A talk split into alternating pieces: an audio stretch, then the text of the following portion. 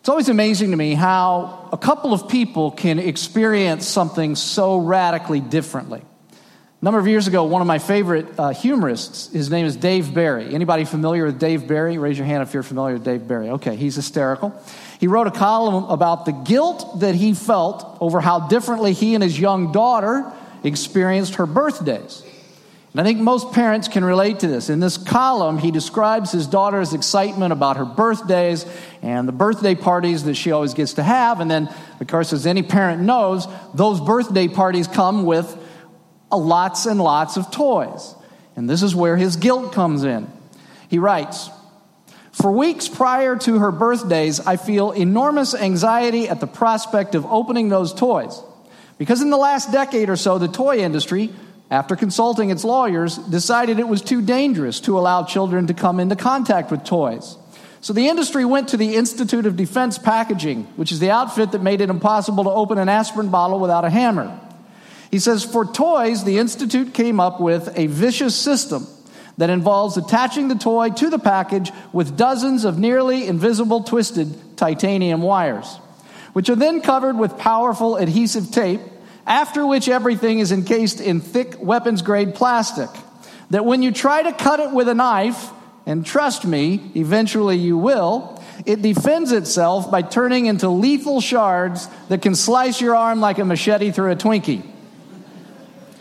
And of course, while you're grappling with this packaging, cursing and bleeding, your child is in your ear asking, When can I play with it? When, when, when, when, when, when, when? Can any of your parents relate to that? Or grandparents? Yeah, so can I. Here's the thing it is very possible for two people to go through the same event and have two completely different experiences. It happens all the time. And I bring this up because in the passage that we're going to look at this morning, Jesus and his disciples have two very different experiences in the very same place. And out of these different experiences, I think there are some powerful things for us to learn as people who would like to be disciples of the Lord Jesus Christ. If you have a Bible with me, turn with me in it to Mark chapter 14. Mark chapter 14. And we have been spending time, those of you who have, who've been with us for some time know that we've been spending time looking at the last days of Jesus Christ in the last half of the Gospel of Mark. I want to start reading today in verse 32, Mark chapter 14 and verse 32. I want to remind you, it is Thursday night of the last week of Jesus' life. It is dark out. And in a few hours, Jesus will find himself hanging on a cross. And here's what happens the night before. I want to start at verse 32. They went to a place called Gethsemane. By the way, Gethsemane was a garden in Jerusalem at the foot of the Mount of Olives. It was a place that apparently Jesus and his disciples visited often. Okay? So they went to a place called Gethsemane, and Jesus said to his disciples, Sit here while I pray. He took Peter, James, and John along with him and he began to be deeply distressed and troubled. My soul is overwhelmed with sorrow to the point of death, he said to them. Stay here and keep watch. Going a little further, he fell to the ground and he prayed that if possible, the hour might pass from him. Abba, Father, he said, everything is possible for you. Take this cup from me. Yet not what I will, but what you will. And then he returned to his disciples and he found them sleeping. Simon, he said to Peter, Are you asleep? Couldn't you keep watch for one hour? Watch and pray so that you will not fall into temptation. The spirit is willing, but the flesh is weak. Once more, he went away and he prayed the same thing. When he came back, he again found them sleeping because their eyes were heavy. They didn't know what to say to him. Returning the third time, he said to them, Are you still sleeping and resting? Enough. The hour has come. Look, the Son of Man is delivered into the hands of sinners. Rise, let us go. Here comes my betrayer. Just as he was speaking, Judas, one of the twelve, appeared. With him was a crowd armed with swords and clubs, sent from the chief priests, the teachers of the law, and the elders. Now, the betrayer had arranged a signal with them. The one I kiss is the man. Arrest him and lead him away under guard. Going at once to Jesus, Judas said, Rabbi, and kissed him. The men seized Jesus and arrested him.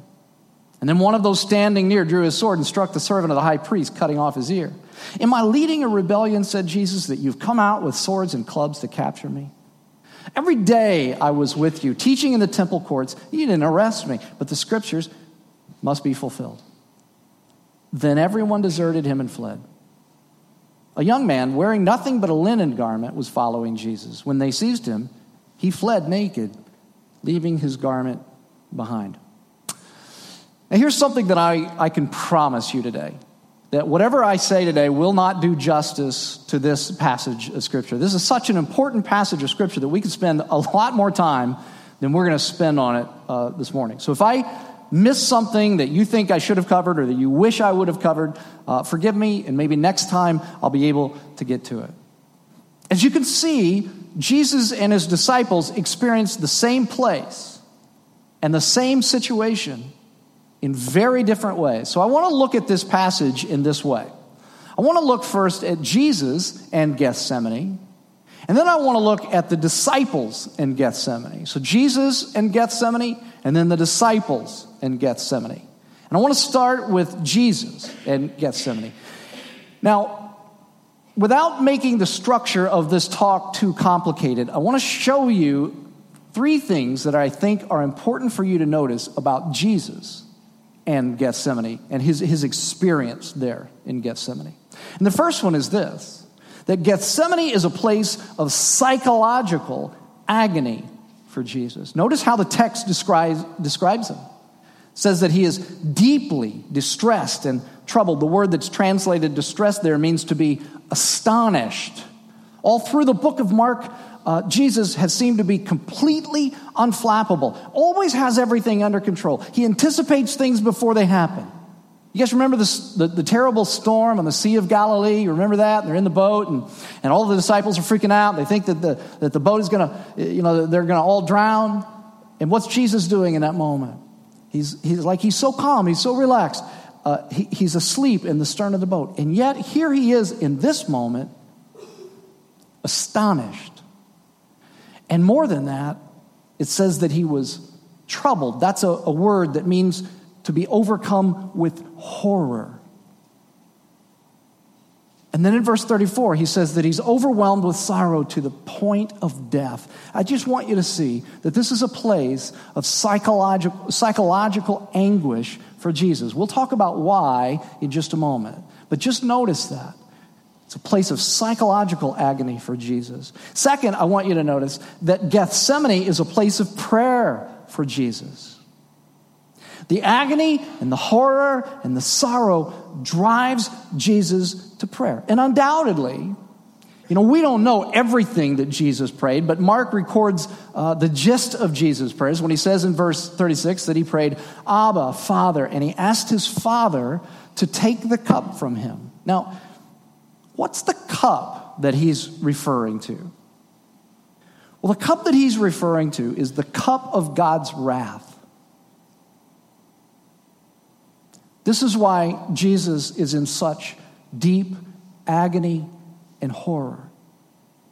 All through the Hebrew scriptures, the cup is a symbol, it's a metaphor for the wrath of God on human evil.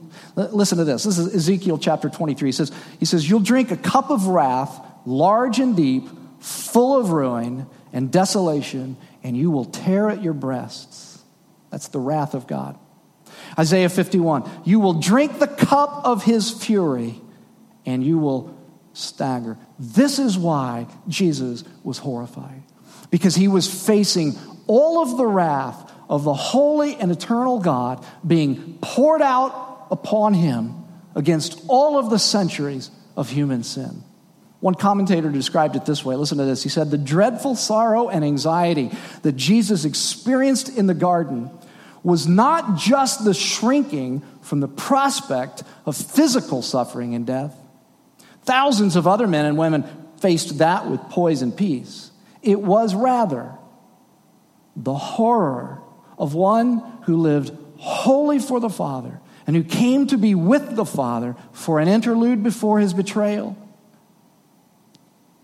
but found hell rather than heaven open before him. And he staggered and he tore his breasts. He was he was horrified. You see, never before in all of eternity had Jesus experienced this. He'd always had this perfect relationship with the Father. And every time he turned to the Father in prayer, every time in his life on earth, love and joy flooded his life. But this time he finds nothing, the abyss. And he is staggered, and he is astonished, and he is horrified. And finally, would you notice that Gethsemane is a place of dreadful silence for Jesus. There were these other key points in Jesus' life that, if you recall, he heard a reassuring voice in heaven. Like when he was baptized by John, you guys may remember that. The voice of God the Father said, This is my Son, whom I, am, uh, whom I love. And a, a dove actually descends upon him. When he's in the desert and facing temptation, angels come to attend to him. But here,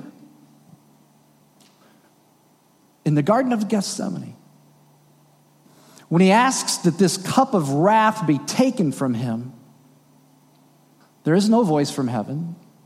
There are no angels that come to attend to him, no dove.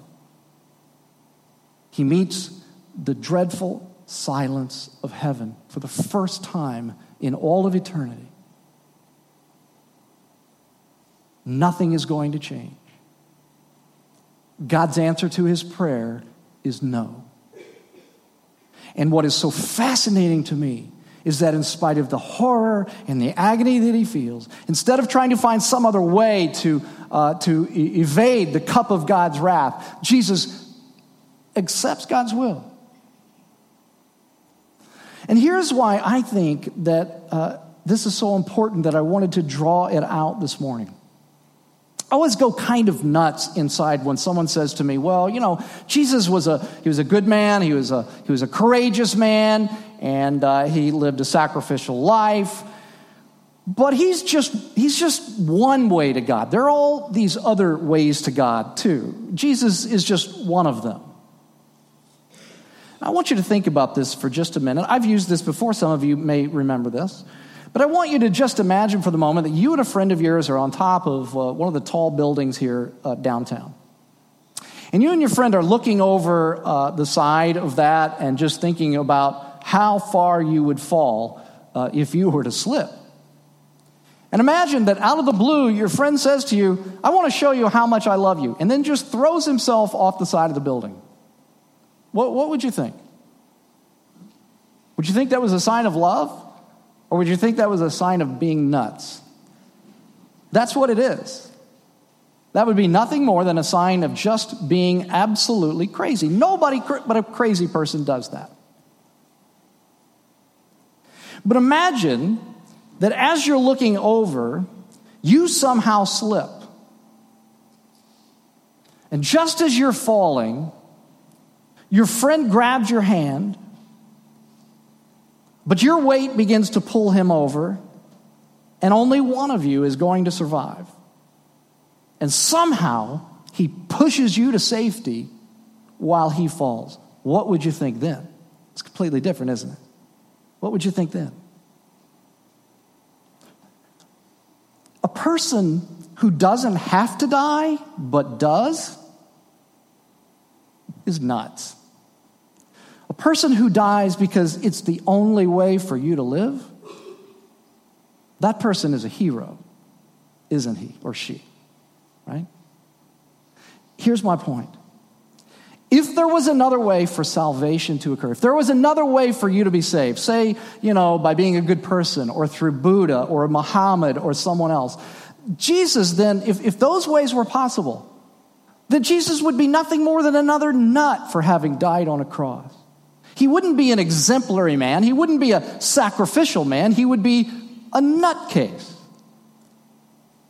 The only way that it makes sense is if there were no other way. Then Jesus becomes the most beautiful example of love in the history of humanity and the only way to God. When Jesus suffers horror and anguish, and then he meets the silence of heaven in the Garden of Gethsemane, and he still chooses to submit to God's will for him, it's because there is no other way to God than for the sins of humanity to be paid for by the Lord Jesus Christ. It's the only reason that he would suffer the anguish of the cross. Jesus said it himself that he is the truth and the light, the way, and no one shall pass to the Father but through him.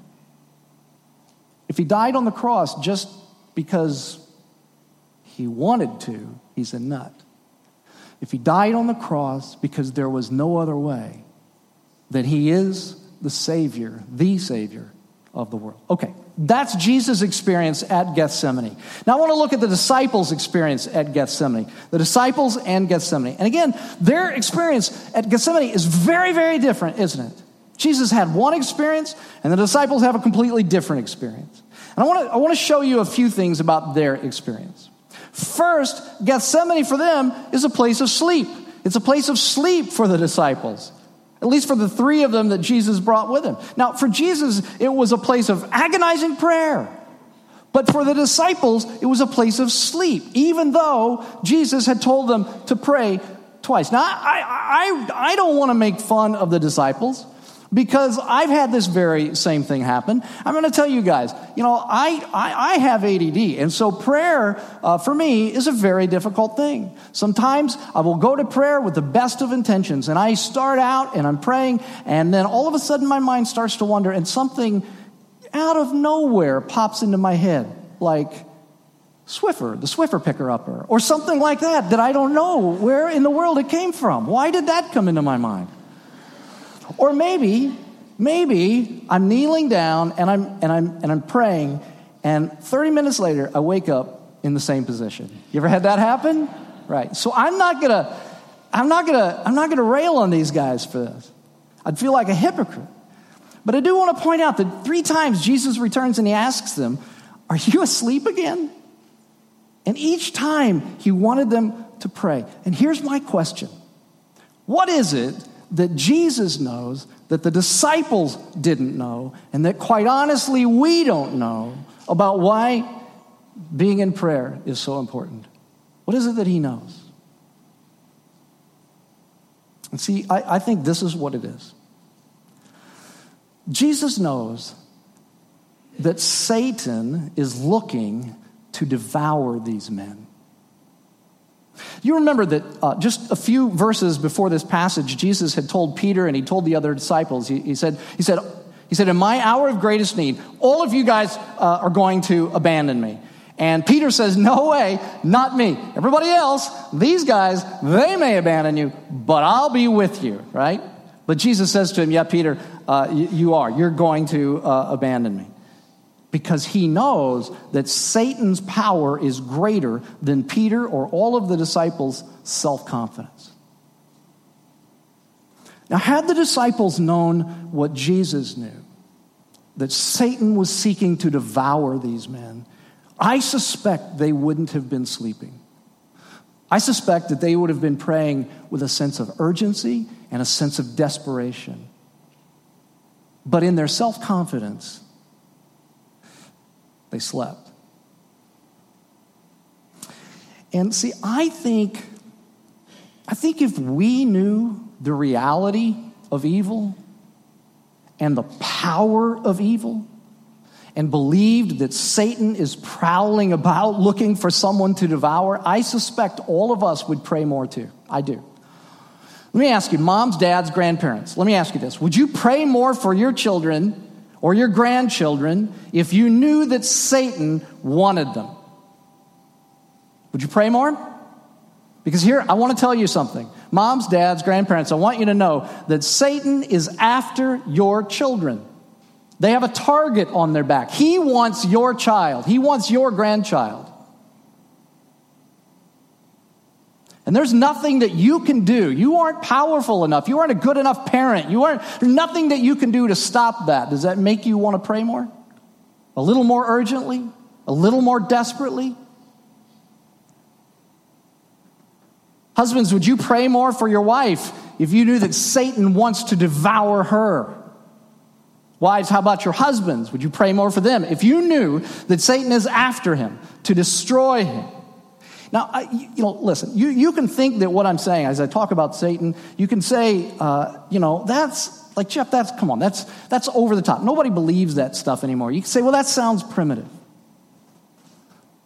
But the personification of evil in this world is very real. And he is after the ones that you love and nothing that you can do in your own strength can resist what he wants to do to you and what he wants to do to the ones you love. So don't allow yourself to rest in your self confidence. Pray for them and pray for yourself with a sense of urgency and with a sense of desperation. Later in his life, Peter, who made this great big bold promise that he would never leave Jesus' side, and yet Jesus finds him sleeping instead of watching and praying. Later in his life, Peter's going to write this. He writes, Be alert. Writes to a group of people that are suffering. He says, Be alert and of sober mind. Your enemy, the devil, prowls around like a roaring lion looking for someone to devour. Now, where do you think he learned that?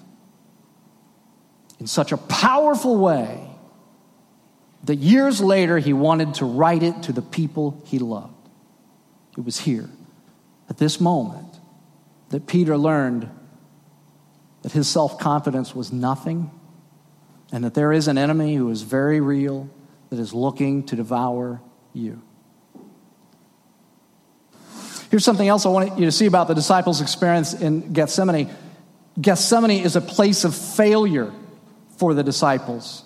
It's a place of failure for the disciples. There's Judas, one of the twelve, who had lived in Jesus' presence for three and a half years, who kisses Jesus literally with the kiss of death.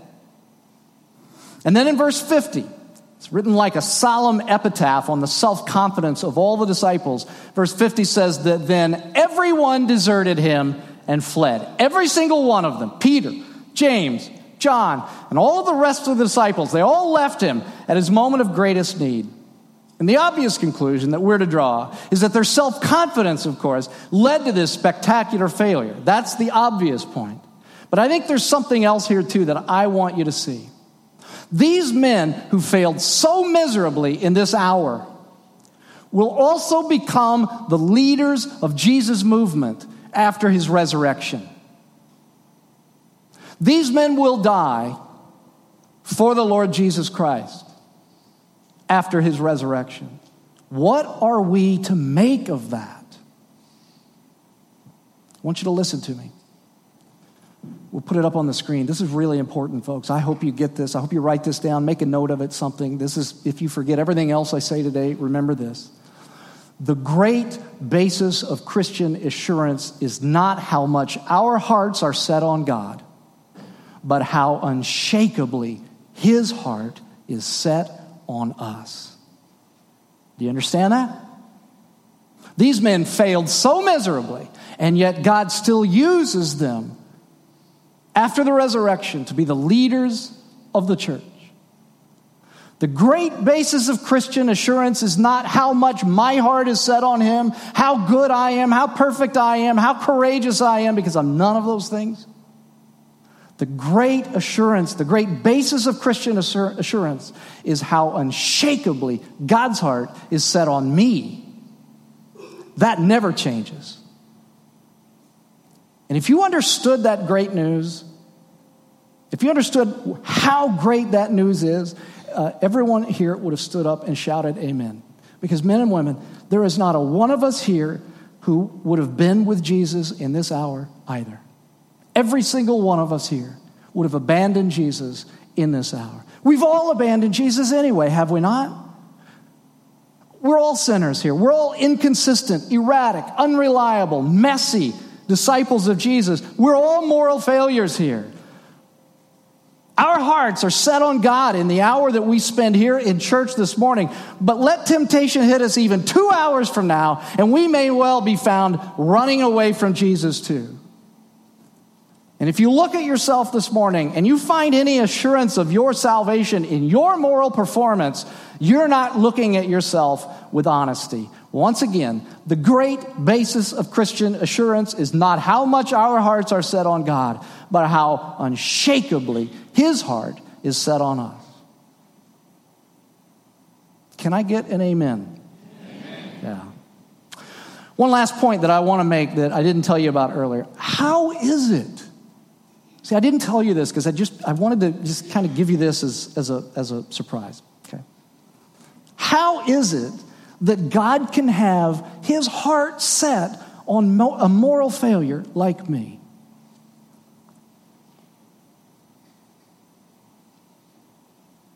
How is it that he can use someone like me, so unreliable, so inconsistent, so up and down in my relationship with God, sometimes believing and sometimes losing all of my faith, falling asleep in my prayers, letting commercials enter my mind uh, during prayer, all of the things. How could He possibly have His heart set on someone like me and then use me? And how can He have His heart set on someone like you and use you too? How can that happen? Write this down. It's because of the sword and Gethsemane. We talked about Jesus and Gethsemane. We talked about the disciples and Gethsemane. Here's the last point. I'm going to conclude with this one the sword and Gethsemane. When Jesus gets arrested, you saw it in the passage. Judas brought with him a crowd of people, and, and, and, it says that they had swords. And then you got this deal with someone who gets their ear cut off by a sword. And then you get to the end of this passage, you got this thing about this young guy who who's uh, he, he, he gets caught by these guys, and he, he's so scared, he's so petrified that he sheds his clothes and runs away. And he's just completely naked. Okay? What, what is all of that about? Well, there's this very old tradition that this young man who flees uh, naked is Mark himself, the writer of this gospel, who would have been a young man at that time, and who was saying, I was there and I was as bad as everybody else. See, everybody has failed Jesus here. Judas and Peter, the insiders, the disciples, the outsiders, the violent people, the nonviolent people, the religious people, the irreligious people. There's no one righteous here, no, not one. They have all failed. And in his little commentary on the book of Mark, N.T. Wright says that by all of this stuff, the sword and all of that, Mark is trying to remind us about another garden. In the Garden of Eden, there were these people, two people, who were given a test and they failed. And they realized they were naked and they fled God's presence in shame. Now, here we are, centuries later in this text, and in the Garden of Gethsemane, there's another test. And again, everybody's failing. And this guy is stripped naked and they're leaving in shame. But something is different in this garden. In the middle of this garden, there's a human being who is passing the test. And it's an incredible test. Because if you think about, well, think about this. Why were all these other people fleeing? Why was everybody fleeing? Why were, why were they all failing?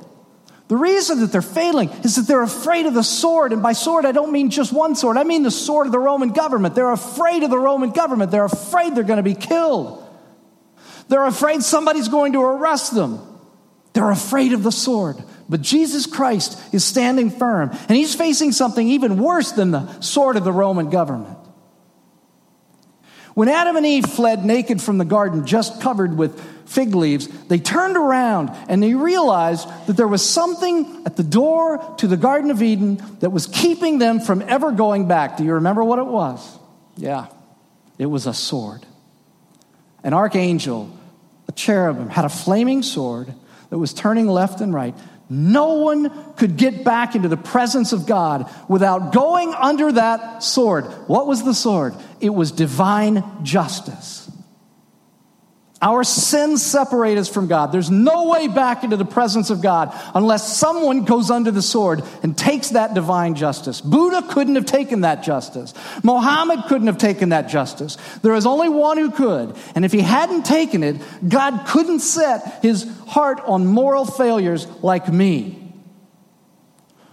But here's why God can have his heart set on moral failures like me and you because Jesus Christ reversed places with me and with you. See, all of the people who've let Jesus down, who failed him, they're all, they're all going free, even though they disobeyed. And Jesus is being seized even though he obeys. He shifted places with us. He's getting what we deserve so that we can get what he deserves. And when you see the great reversal at the cross of Christ, when you see the sinless Son of God hanging on a cross, there's the answer to why God can have his heart set on moral failures like you and me. Because Jesus Christ paid the price for my sin and for your sin, and we can have a relationship with a holy God only because of that. I'd like to ask you to bow your heads with me. If you're here this morning and you have thought to yourself, oh, there are many ways to God, I'd like for you to just, for the moment, stop and think what does it mean when a man voluntarily dies on a cross if there are all sorts of other ways that people can come to God? Why would he do that?